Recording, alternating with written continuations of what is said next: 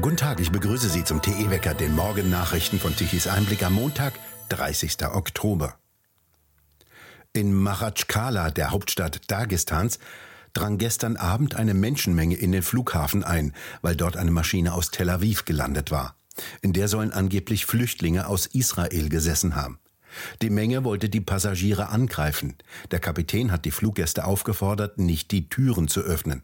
Auf Videos ist zu sehen, wie eine große Menschenmenge den Flugplatz stürmte und die gerade gelandete Maschine umringte.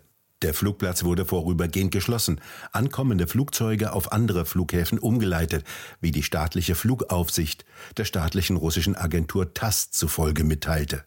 Später wurde mitgeteilt, Sicherheitskräfte hätten das Gelände geräumt. Der Flughafen soll noch bis zum 6. November geschlossen bleiben. Wie mehrere Medien übereinstimmend berichteten, durchsuchten Menschenmengen auch Autos nach Israelis und Juden und forderten die Insassen auf, ihre Pässe vorzuzeigen. Nach israelischen Angaben befindet sich eine kleine Anzahl von Israelis auf dem Flughafen. Sie werden demnach von der Security bewacht.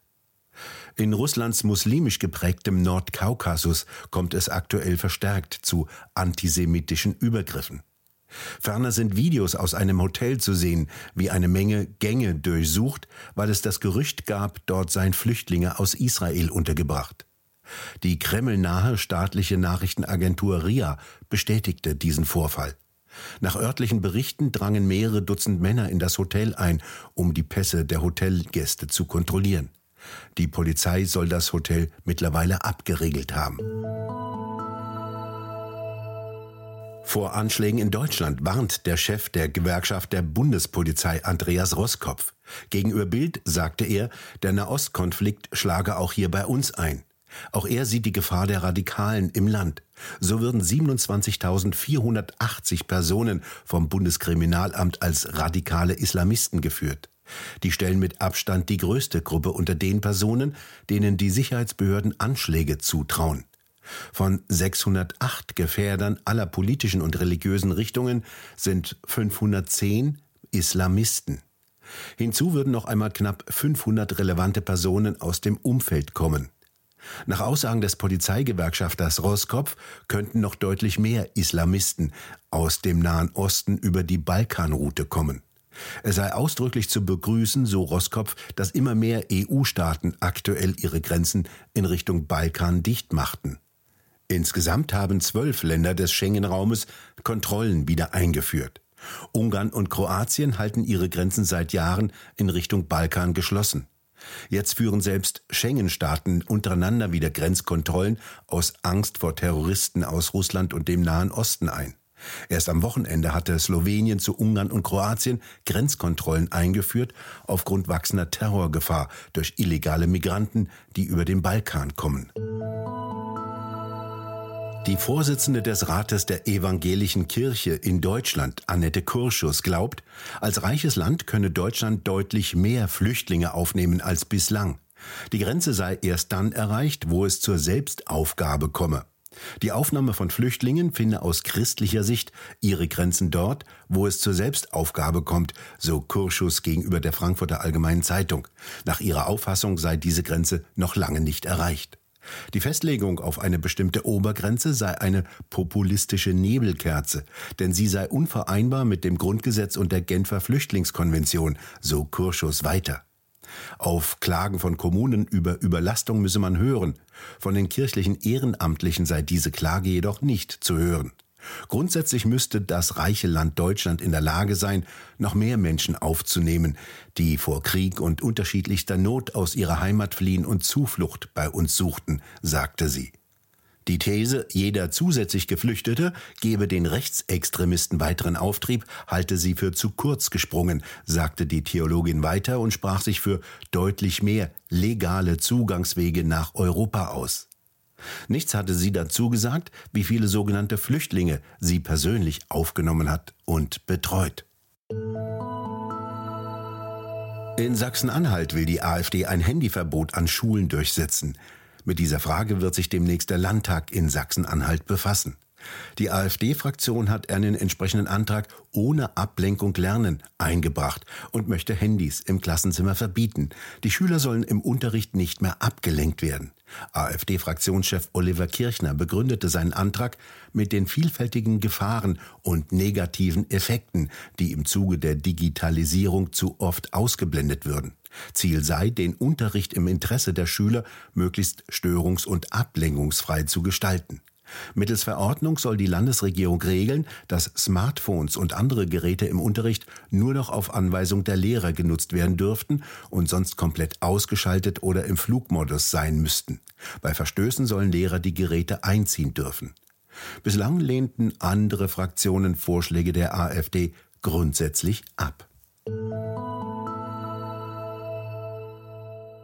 Vor genau 100 Jahren, am 29.10.1923, abends 20 Uhr, ein Montagabend übrigens, die erste Rundfunksendung in Deutschland. Achtung, Achtung!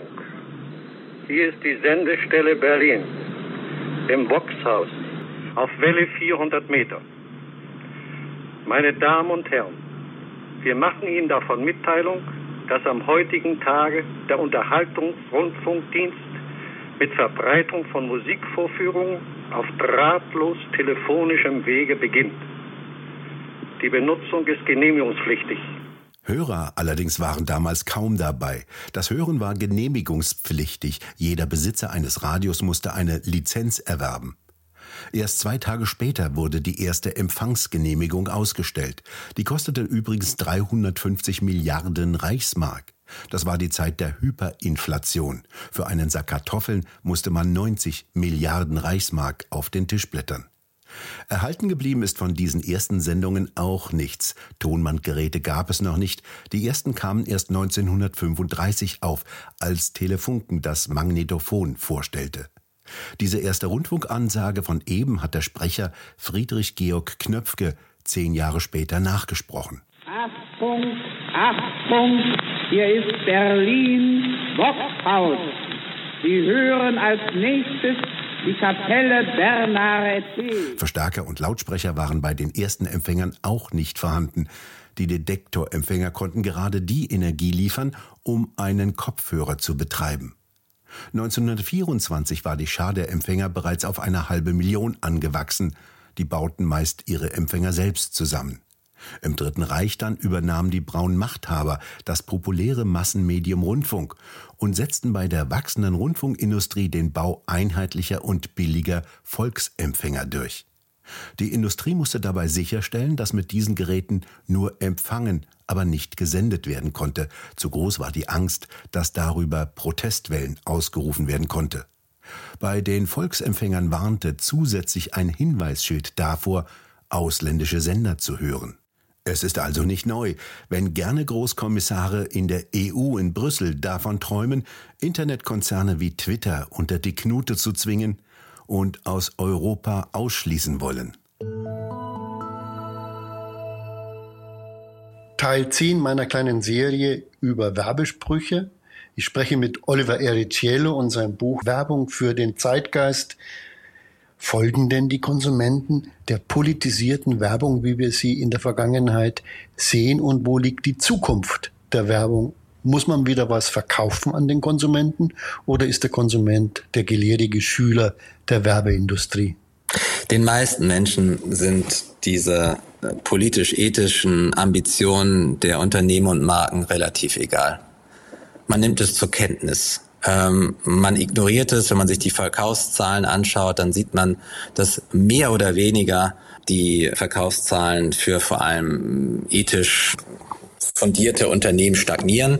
Man sieht auch, dass über alle Bereiche hinweg konventionelle Produkte so gekauft werden wie immer. Das heißt, es gibt hier einen großen Unterschied zwischen der Wahrnehmung beziehungsweise der Kommunikation von wie es zu sein hat und den Realitäten. Und da verändert sich relativ wenig. Es gibt da auch Begründung, weshalb, Stichwort Schweigespirale, Menschen sagen in der Regel hm, oder, oder, oder führen andere Intentionen an, als sie in der, in der Realität dann durchführen. Entscheidend ist doch nur festzustellen, dass man auch die Sinnhaftigkeit von Kommunikation als etwas begreifen muss, was es immer schon in der Werbung gab, nämlich Werbetrends. Warum gibt es Werbetrends? Werbetrends haben damit zu tun, dass natürlich auch die Kreativwirtschaft eine Wirtschaft ist. Sie verkaufen will. Sie immer wieder neue Produkte, neue Ansätze, neue Instrumente braucht, die sie dann zu ihren Kunden bringt, den Unternehmen, und sagt, das müsst ihr jetzt machen, das müsste jetzt integriert werden, damit ihr auf den ja, hochkompetitiven Aufmerksamkeitsmärkten überhaupt noch durchkommt. Von daher glaube ich, dass das, was wir jetzt sehen, wiederum der Höhepunkt eines Werbetrends ist, der dann irgendwann, weil man erkennen wird, dass in der Realität die Kunden eben nicht so folgsam sind, wie man glaubt, vor allem dann, wenn alle Unternehmen die gleichen Themen und die gleichen ethischen Un äh, Ansätze äh, kommunizieren. Hm, und ja eigentlich Werbung damit zu tun hat, dass man sich voneinander unterscheiden will, unterscheidbar machen will, um dann mehr zu verkaufen, irgendwann wieder äh, ja, ausblenden wird. Was dann kommt, das weiß ich nicht. Wahrscheinlich wird es wieder darum gehen, etwas ganz, ganz Profanes zu machen, nämlich die Leistung die Leistung, die ein Unternehmen erbringt, in den Vordergrund zu rücken. Denn zum Schluss sind Marken was ganz Simples, nämlich Problemlöser. Und die Aufgabe der Kommunikation ist es, uns auf diese Problemlösung hinzuweisen. Ein amerikanischer Werber hat das mal viel eloquenter auf den Punkt gebracht. Er hat gesagt, also wenn es Menschen wert sein sollte, ihr Geld in ein Produkt zu investieren, dann sollte es Marken auch wert sein, ähm, genau über ihre Leistung zu berichten. Und das tun wir immer weniger. Von daher ist die große Chance für Unternehmen heute, wenn sie etwas ganz Profanes tun, einfach darüber berichten, was sie tun und was sie machen. Das Buch von Oliver Erichiello, Werbung für den Zeitgeist, finden Sie bei Tichys Einblick im Shop. Ich würde mich freuen, wenn Sie uns helfen, mit diesem Buch die Werbung besser zu verstehen und zu verkaufen. Das Wetter wird noch von einer Front im Südwesten bestimmt. Dort gibt es bis mittags viele Wolken und Regenschauer. Am Nachmittag zieht sie langsam nach Osten ab und sorgt auch dort für Regenfälle. In Bayern noch Reste des Föhns mit blauem Himmel bis nachmittags, wenn dort aus Westen die Front hereinkommt. Im Norden und Nordwesten bleibt es meist trocken.